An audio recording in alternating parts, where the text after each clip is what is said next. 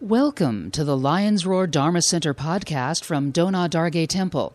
This public talk by Lama Yeshe Jinpa about the Lotus Sutra was recorded during a regularly scheduled Monday evening teaching.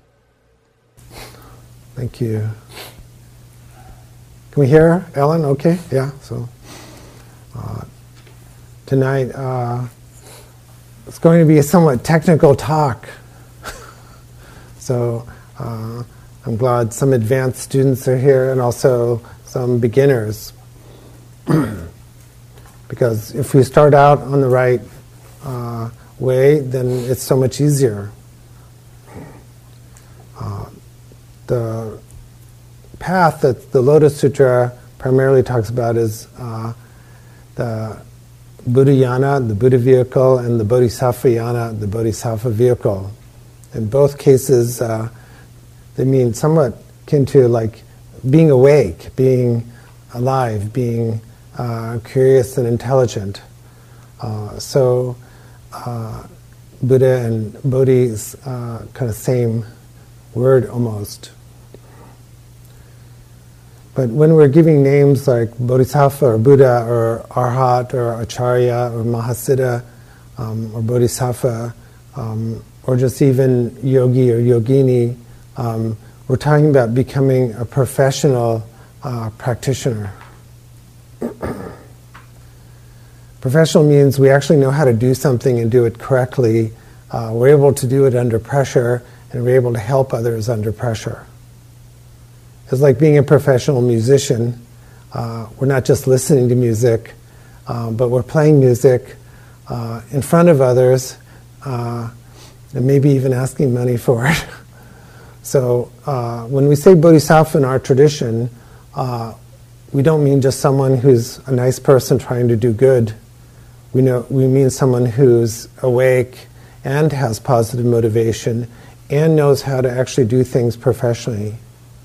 You don't want to fly in an airplane with someone who just says, I'm a pilot because I like to fly, or like to travel, or uh, you know, I'm going to go to the dentist because the dentist likes toothpaste. You know, you want people to actually know how to do their job. So our task here at this temple and Lions Roar is to uh, learn how to do the training and practice professionally, uh, even though we are householders, uh, you know, with responsibilities, right? but uh, it's hard work. It's hard work even in the monastery. It's hard work even on retreat but it's doubly hard work if we don't know what we're doing. So hopefully I'll give some guidelines that'll be helpful today. The two major aspects of meditation that we must master are called shamatha and vipassana. Shamatha is a Sanskrit for calm abiding or tranquility. It's a placement meditation to be able to thoroughly um, make the mind, the attention, and all aspects of the mind totally pliable and totally serviceable so that when we want to place our attention somewhere, we can do it without effort and it will stay there and uh, be present uh, without any um, obstacles or distractions. We have to train to do this. It's very difficult to do it. And most of the time, this is the training we have to do like daily, daily, all, you know, it's like do it every day, I say. Then the other piece, vipassana, uh, in Sanskrit, uh, is uh, sometimes translated as panoramic awareness. The Tibetan latong means superior seeing, highest vision. What is latong? It's not the vipassana of the Theravada for us. Latong means actually to see into the nature of mind, to see into the nature of self, to see into the nature of uh, phenomena. In other words, to see the truth, to th- see things as they are we develop a very stable, penetrating mind, and then we go looking for what is real. We question what is real, we investigate. So, all the Vipassana techniques have to do with investigating is this really true? Does the self really exist this way? Is this really true? Do phenomena, you know, whether they be out or inner phenomena, really exist the way we think they do? Does the mind really exist this way? so we test it and we come to certain truths which, when they become stable and they become operational, we call them realizations. The point of the teachings is to have the realizations that the Buddha did so that we can say, this is the nature of reality, this is what sets me free, this is what uh, uh, binds me. Usually in meditation practice, uh, we're talking about the subjective state of practitioner, right? Here's how to stay motivated. Here's what to pay attention to. Here's how to negotiate the path, right? Here's how to drive correctly. It's like going to driving school. You just want to know how to obey the laws of the road, just how to drive properly, right? That's so much of the practice, shamatha and even vipassana. But the point is to get somewhere. And to get somewhere is to have the realizations about the nature of the universe, the nature of reality. The Buddha said, I've discovered some things about reality. He didn't say, I just want to be a good person and I just want to help others. That is part of it. But we have to see things as they are. So in our practice, uh, what's called uh, vipassana is, is seeing things as they are with a very penetrating insight so that they become realizations.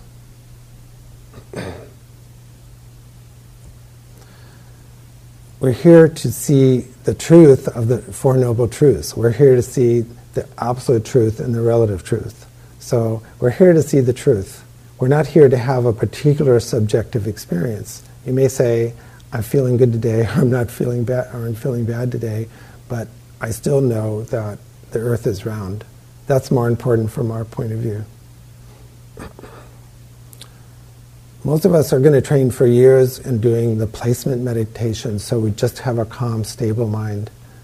But um, we have to do the vipassana meditation, or we won't attain any realizations. We won't see the nature of things. We'll have interesting spiritual experiences, but we won't know who's having those. So we have to know in Vipassana, we have to come to an understanding like who's having this experience and what is this experience? What's its nature? Who's paying attention to what? Please, when people come to darshan and I say, who's doing shamatha and who's doing vipassana, at least don't say me. okay, me, okay. So, maybe in maybe beginning it's okay. Like well i'm doing it. But we're after who what who is the one that says i'm doing it right? And what do you think you're doing?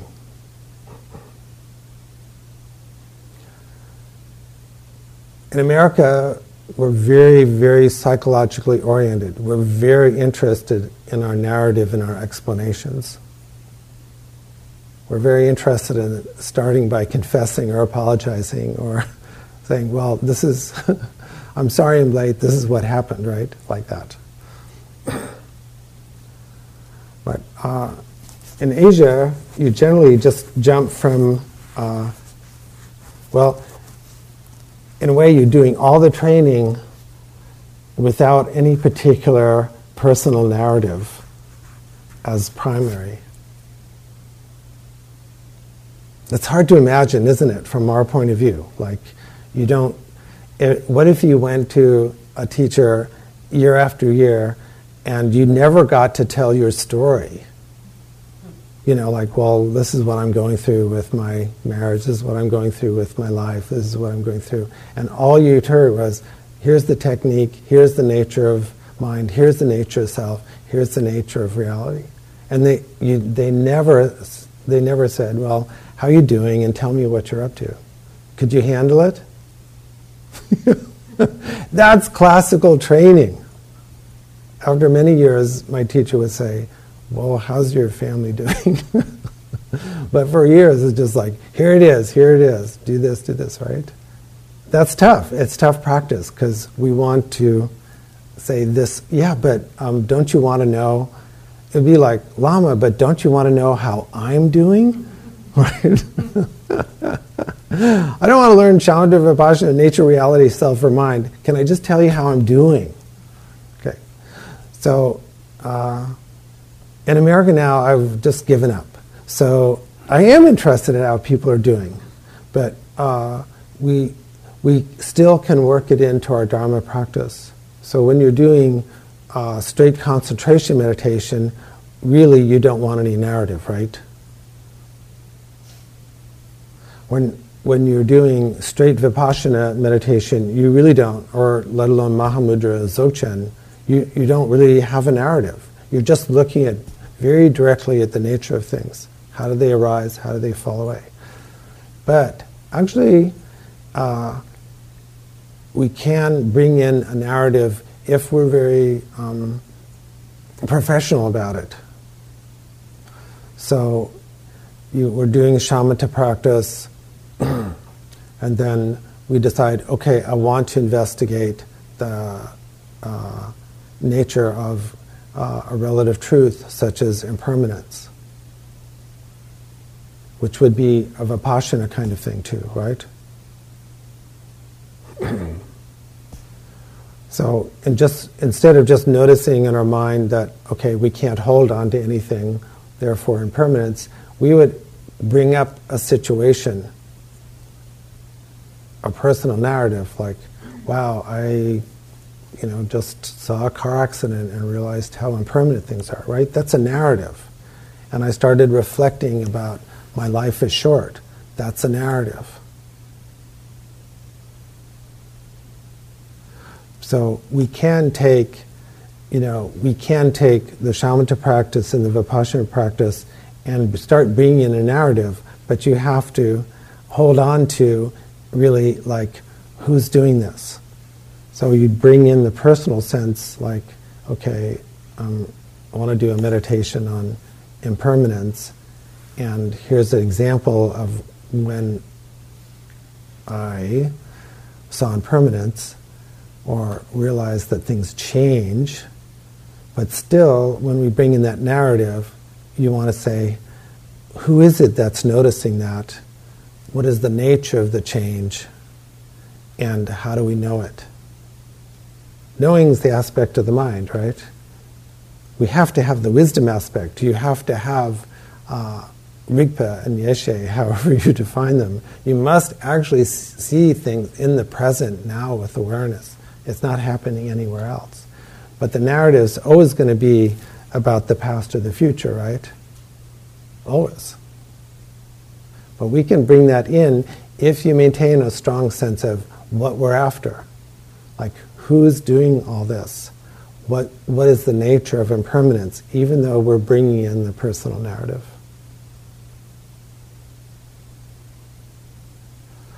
In traditional practice, of course, we are reading sutras and there are stories about uh, practitioners and there are stories about um, people's narratives, right?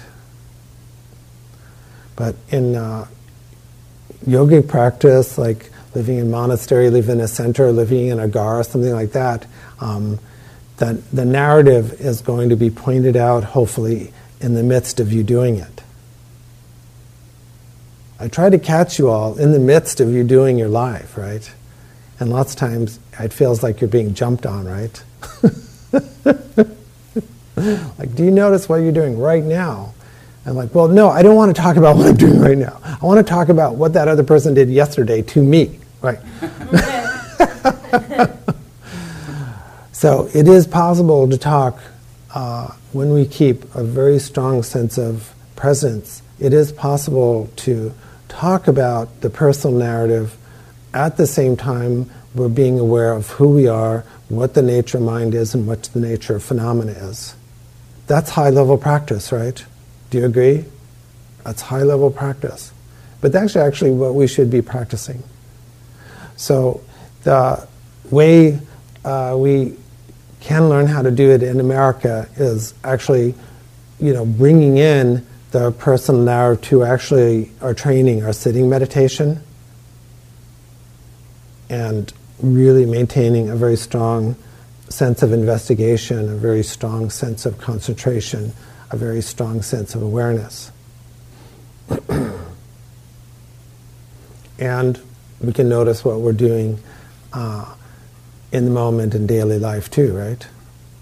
But generally, uh, yogic kind of yogic style, Mahasiddha style, a little bit style is um, we're not going to we're not to allow you to bring it into your training, right? The training keeps very uh, kind of pure in a way. We're just to th- you're just going to go directly out into so-called conventional world, and they're going to hit up against each other uh, very dramatically. Whereas a little softer practice is to bring, it's almost like kind of therapy style meditation is bring, bring your personal problems into, uh, you know, into your formal training on the cushion, right? what, what you don't want to do is you don't want to do the formal trainings and you know, whether it's shamatha or vipassana or lojong or mahamudra, dzogchen or deity yoga or anything, and then immediately try to uh, then wrap a personal narrative around that, like you're wrapping, you know, bacon around a hot dog, and then bring it out into the daily world. Because then you have a personal narrative of, um, I'm just doing my practice, and um, now I just want to I want to get this done or I want to be a good person, but you're not thinking like, who's the I that wants to be a good person? You're not thinking about like, well, what is it that you want to do? So we need to be careful about uh, taking, you know, getting up from the cushion and then immediately uh, assuming that we're going to bring our dharma into daily life because then you're going to drag your psychological personal narrative along with it. So actually, you want to bring, if you're going to do anything, you want to bring your personal life into your training practice and um, uh, dissolve it there, right?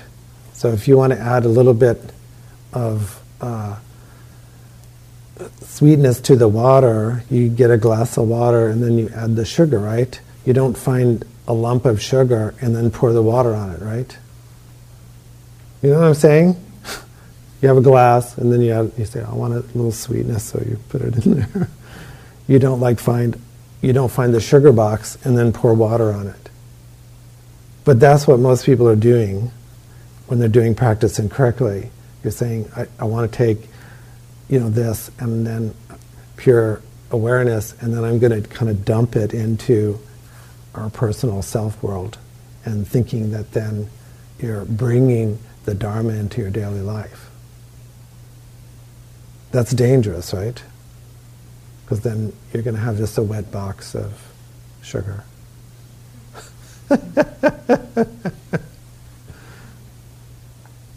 I'm sorry for newcomers. It probably doesn't make any sense. Maybe it doesn't make any sense to anybody here. But, um, you know, uh, if we want to do these uh, particularly high level practices, if you want to say, well, I'm, I'm a bodhisattva or I'm a dzogchenpa or something like that, you, you have to take a totally professional attitude like that. But if we gently, you know, um, bring in a personal narrative into our training, it can work. But you have to boil it down to uh, first, you know, what essential Dharma truth am I trying to build the narrative around? So um, you can't just say, well, uh, I want to be, I'm sitting here doing meditation and uh, I'm just remembering the car accident I saw on the freeway and I want to just be okay with that. Um, and you know, I just, you know, want to be all right. you have to say what what is it? What's the truth that you want to pay attention to? You could say, well, I, I want to pay attention to my fear, or I want to pay attention to um, my curiosity, or something like that. So you have to bring the narrative down to an essential thing, and then use the narrative to isolate that. Because the correct practice is okay, I'm, I'm going to pay attention to pride. Let me have an example of that. I'm going to pay attention to ignorance, uh, example of that. So we just don't have the narrative swimming around in our head. We have to bring it to a point. That's why studying with the teacher closely, you're gonna I'm gonna try to I'm gonna try to get like, what's the point? Bring it to the point. So that uh, it has the ability to um, uh, you know, to be kind of awake, right? So you can't you can't do you can't just kind of tell a narrative without saying who's doing what in this. You see a car accident, for example, like you know, what are you trying to see the truth of? You can't just say, well, I'm you know, I, I want to drive you wouldn't say in a Dharma way, I, I just want to drive better, that's really too bad. They had an accident, right? That would be very conventional, right? If you want to realize some truth of death or you want to realize truth of impermanence or something like that, then you, you take that and that's going to be your focus and the narrative around it is going to help um, you stay in focus. Hmm. So one style is you do the shamatha practice and vipassana practice, starting to do it, and then you bring in the personal narrative, but you don't lose sight of the essential purpose of both the practices. The narrative is used to highlight the truths instead of using the Dharma truths to therapize or pacify conventional reality, right? If you're thinking, well, if I realize that if I conquer my fear, then I, I won't be worried about car wrecks anymore, right? that would be like, that'd be kind of therapy style, right? Conventional world. So you have to think backwards. Dharma has gone a little backwards. So you think, uh, I want to, I want to use, you wouldn't quite say use, but through seeing the nature of the car wreck, I'm realizing impermanence. You go, it goes backwards like that instead. I'm just saying backwards, but you're going to the essence of it rather than if I understand impermanence, I won't be worried anymore that things change.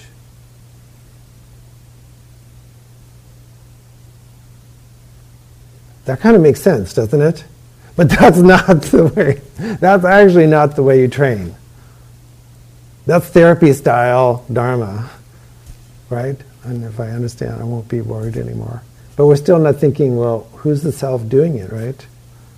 What's the nature of impermanence or change? What, what, who's, what's happening? Who's doing it? What, what is the nature? The only thing in Dharma that's going to free you is you have to see what, what is the self, what's the mind, and what are you paying attention to. Hmm. I've tried to say everything at least three times.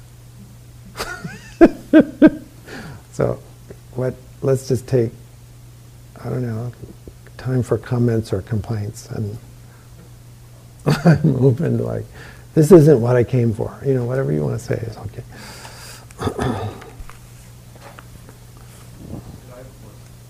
Yes, sir. Doug, go. I know what I'm saying. It's probably going to be wrong, but uh, in the book by Shantideva, it seems like he gets to the absolute nature at the end of the book. and first he talks about bodhicitta, but I guess bodhicitta goes both ways. But could you say something about that? Uh, that's right. So Shantideva is really interesting because uh, uh, he's starting out on the relative world and then going to, you know, emptiness at the end. So he's going kind of that direction, and he's saying just even generating relative bodhicitta, you're going to become a bodhisattva. So he's really working, but actually he's wor- really working both sides. Working both sides of the street. Pardon me? All the time. All the time, yeah. So uh, that's why I say we have to practice. You have to practice seeing the nature of conventional reality and self and the nature of absolute self at the same time. You can't just say, like, I'll get really good at my personal life, get it all together, and then I'll do, you know, look into the nature of things. You won't have time. We, we have to have some kind of stability. Uh, we can't be entirely in crisis to, to do the formal trainings, but uh, you need some stability, but you have to do both at the same time. So yeah, that's a good point about Shantideva. But uh, he, he kind of builds it for dramatic effect, you know. He wears you down, right? That's a good question.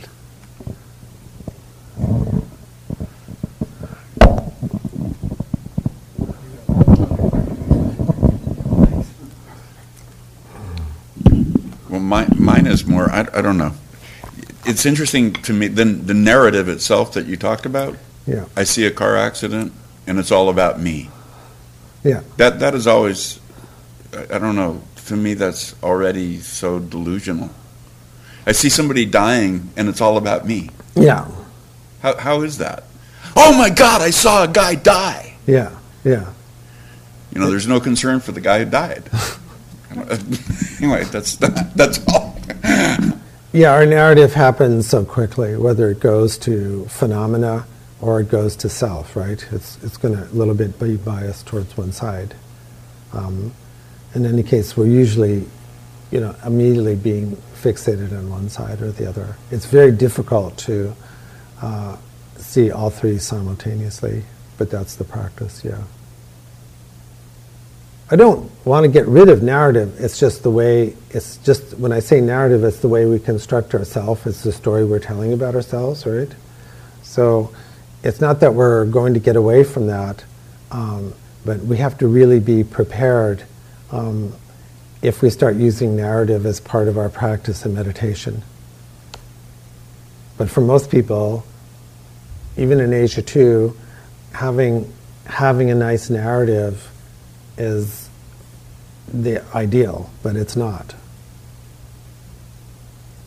You might still have a kind of weird personal narrative. So you could still be like um, not a not a perfect person, right, and still be totally awake and enlightened. Yeah. That's good news, right? Ellen's in the back. Hi. So.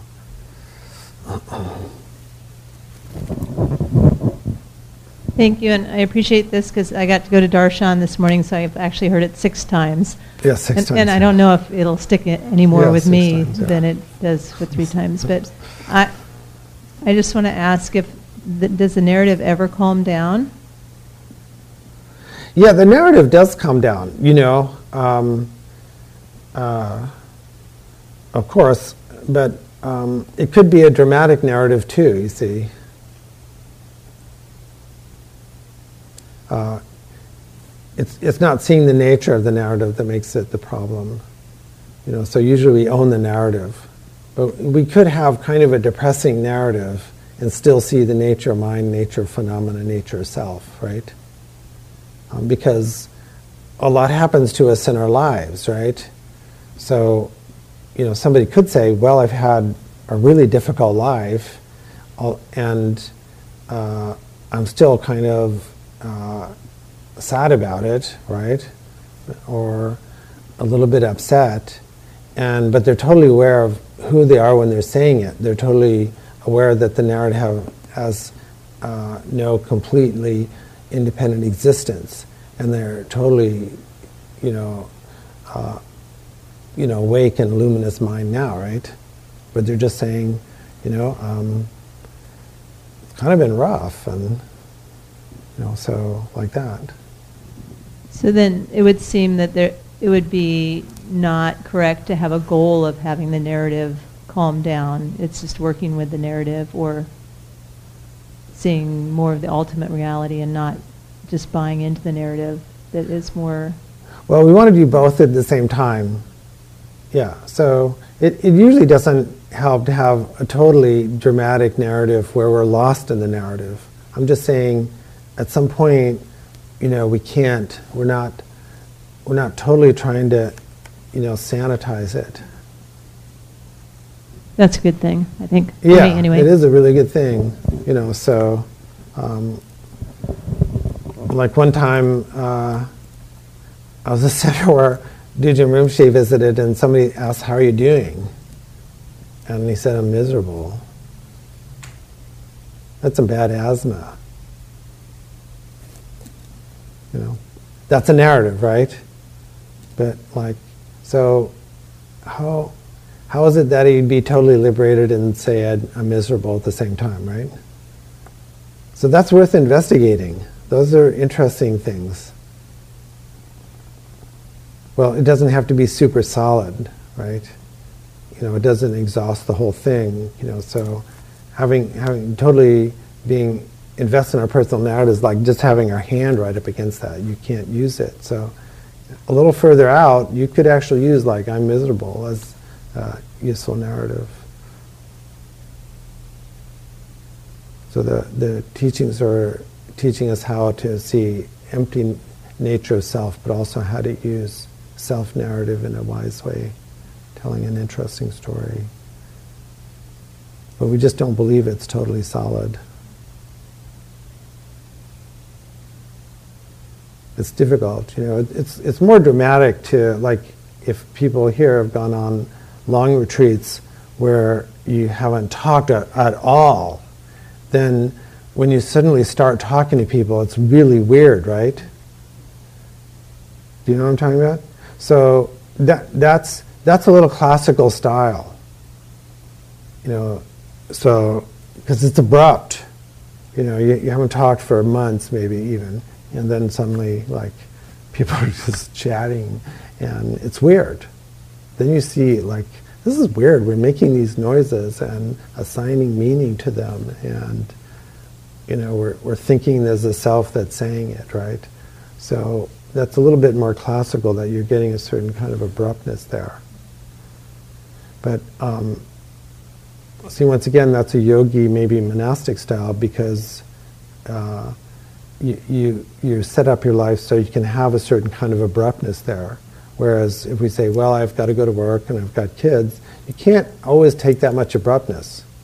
So you know you're you can you know you'd, you'd be going to retreats maybe that or kind of a style of retreat that's including a lot of narrative along with silent meditation or non you know a little bit of talking along with retreat. So it's not so abrupt. But kind of uh, a little bit um, yogi style is going to be perhaps a little bit more abrupt you see anything like that. There, there's advantages to each it's weird my favorite word today yes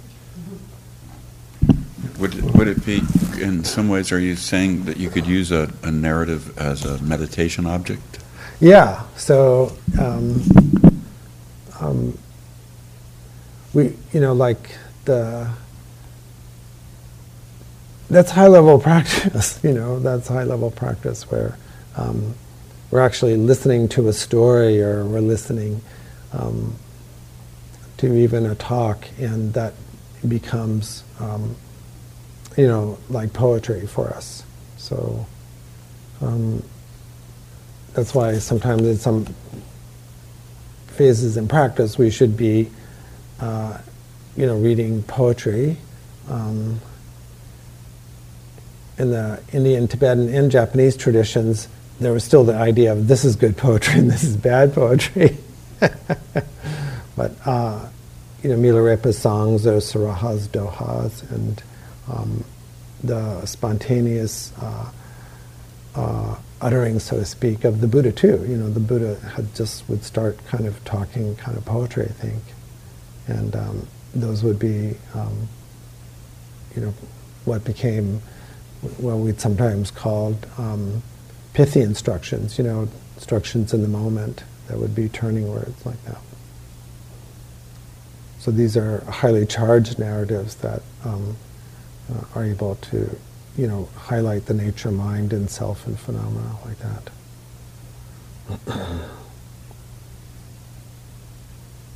but most of our narrative is kind of cir- it's circling the airport. We're not getting to the what's the point.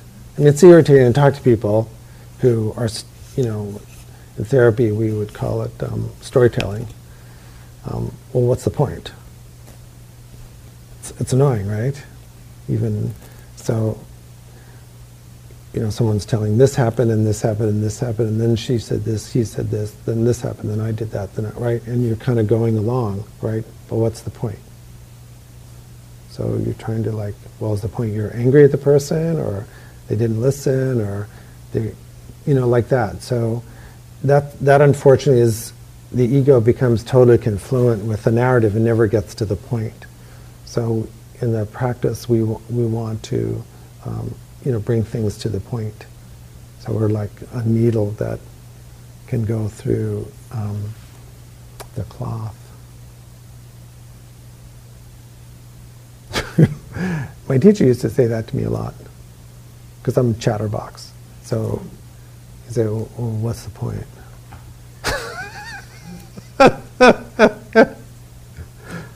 and? Or you know more like even like just kind of rudely sometimes like so. I mean we don't like to hear that after we talked for 15 20 minutes and someone goes so? But that's what we should be saying to ourselves. So you know. And the point is because we're not listening to ourselves so that's that's what we're doing in shamatha vipassana and stabilizing calm abiding meditation and panoramic awareness, uh, you know, what, what's the point? What kind of truth are we trying to get at? It's kind of brutal sometimes, you know, you're telling somebody a really sad story or something with, you know, Dharma teachers.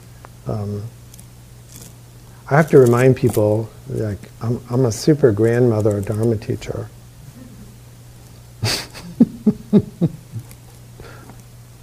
I, I can attest to that. Yeah, You know, Kempo, Kempo Gyurme, yeah, I don't think he ever once asked me how I was. yeah, yeah, they won't. And he, and he would make fun of me yeah, if I told him, Yeah. you know, that I was upset about something. He would actually just make fun of me. because the, the, it's not that, you know, it, it really, you know, we it, it's not meant to be abusive, it just, there's no support for the personal narrative. You know, it's like, get to the point. So that, that's what we're doing in our meditation practice is what, you know, like we want to come to the point where we recognize uh, the nature of things. And then, then we're free. So like, uh, you know, of like a teacher many times would just ask, well, why are you here? And we should say, well, I just want to realize nature mind. But usually we come with a little lower level, like an obstacle or something like that. That's okay too. But you want to get to what's the point of the narrative. So if we can't do that, then you don't want to do narrative practice, right? Otherwise, like we're sitting there in meditation and it's just like one thought, one experience after another, which is basically will be just how most people talk. Like this happened and this happened and this happened and this happened and they did this to me, then they did this to me, then I did that to them, then I did that to them, then they did this to me, then that happened and that happened. There you go. So, right? What's the point? Well, you know, like sometimes the point could be, you know, with help we can find the point. What, what nature of mind, what phenomena, what self are we trying to clarify? It's hard work, right? Because usually we just want to say this happened, then this happened. Yeah.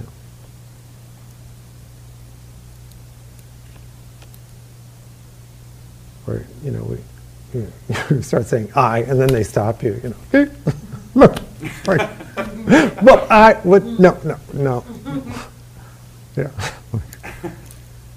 yeah. So you, you learn to ask, you know, like, you want to clarify the nature mind, the nature of self, the nature of phenomenon.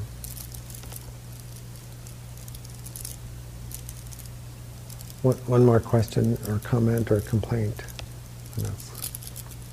This is all really straightforward, isn't it? Yeah, you know. It is what? Yes and no. Yeah, thank you yes and no. Most of the Dharma talks, you know, that we hear are uh, an encouraging personal narrative, right? They're, they're, you know, they're ad hominem, um, they're homilies, we'd say, you know, Christian tradition.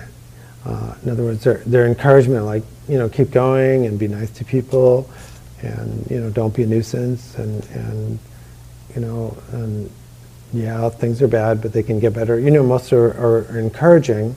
It's a narrative, uh, which is a positive narrative, right? But it's not going to be um, a yogic narrative, like who's doing it and what's the point. And what's the absolute nature of what we're talking about. Then, then the Dharma talks can be um, I find more interesting. But none of you here need to be encouraged, right? You don't need to say, I don't need to say, you're really nice people and keep going. Do I? Do I need to say that? Yeah, I do need to say that. you know, yeah, it's like, yeah. It's, you know, we, we, you know, I want to hear it every once in a while, like, it's going to be okay. It, it's going to be all right. You can do it. And I like, I mean, that was, that's important. But it's still a relative narrative, right? You know? You have to be, you know. It's better than saying you can't do it, you're bad, stupid, and wrong, and you're a loser, you know. But at some point, they're really the same. Ultimately the same, whether I can do it or not do it, whether I'm a nice person or not a nice person, it's still a narrative with an assumption of the primacy of personal self, and that it's really talking about something. Hmm. It's doable though. So um, I'm going to be very traditional, and uh, Lama's going to take off, and I want you to do like meditation after a short break. So if you can if you can entertain a personal story while at the same time using shamatha vipassana, in other words, with a steady mind investigating what the hell is going on, then you can bring in the personal narrative. If you find yourself being swept away, in other words, you go further and further from the point of what you're trying to talk about, then you do have to do very you know, conventional, like I'm just going to cut off that narrative and return to your meditation object, which is usually going to be like breath or visualization or, or something in front of you in the altar, right? But if you can stay on point in the narrative, then you then uh, it can be very useful. So, you know, just pick. But we, you have to be kind of rigorously honest. Like, okay, I'm just kind of drifting in my personal narrative. I'm not really interested in who's doing this anymore. I'm not really interested in the point of doing it. I'm just kind of complaining, whining, or blaming, or storytelling, right?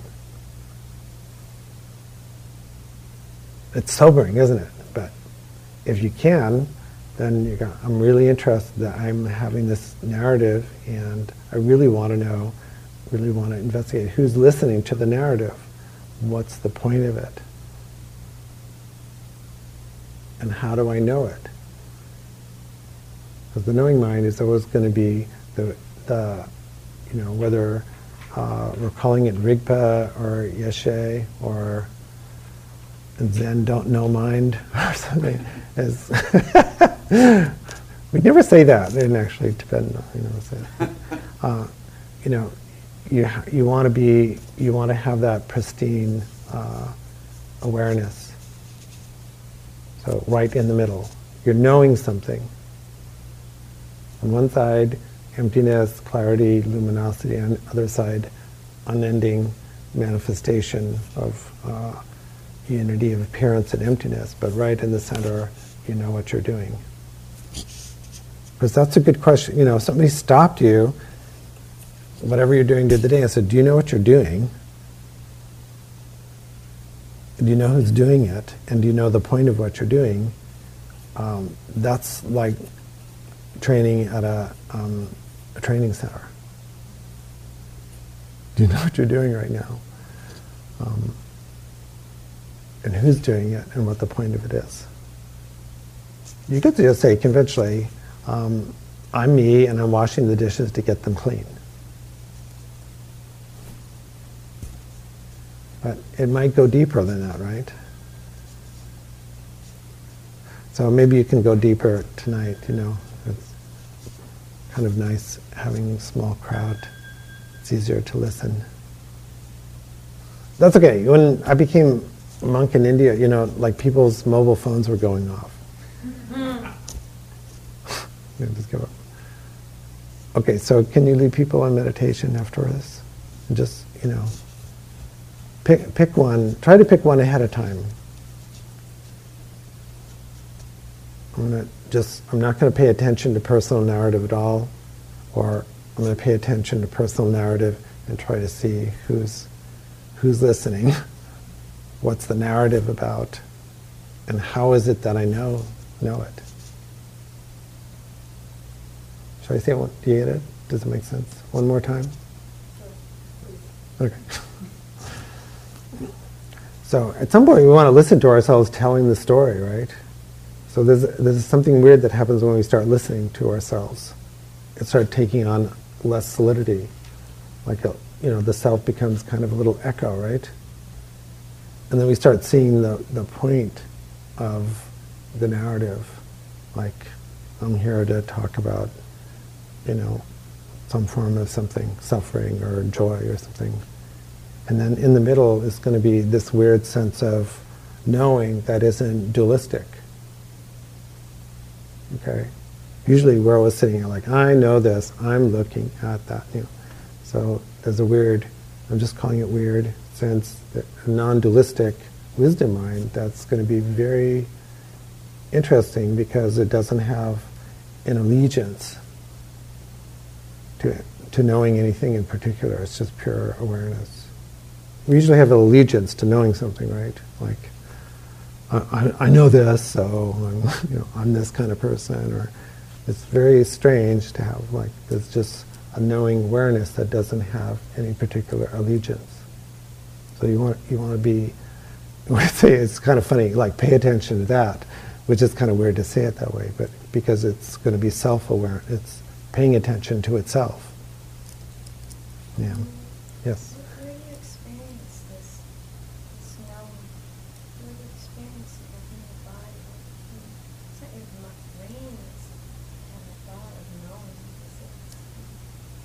We, uh, you know, it's like, um, it's, very, uh, there's not a location, but it's present. See, that's important. You know, like, we're usually trying to locate it somewhere, our brain, or, you know, but really, it's really present, but you can't locate it in any particular place. It doesn't, it's present, but it doesn't have any particular allegiance to a place. That's the real mandala principle. It's present, but it doesn't have, you know, like, where is it or where isn't it? You can't say, well, it's over there, emptiness over there, or mind is over there, but it's not over there. But even when you say it's here, you can't exactly say where it's here. That's easy, right? Okay. this is some good teachings. I'm just saying it the way it is, you know? This has been a Lions Roar Dharma Center recording. For more information, visit lionsroardharmacenter.org.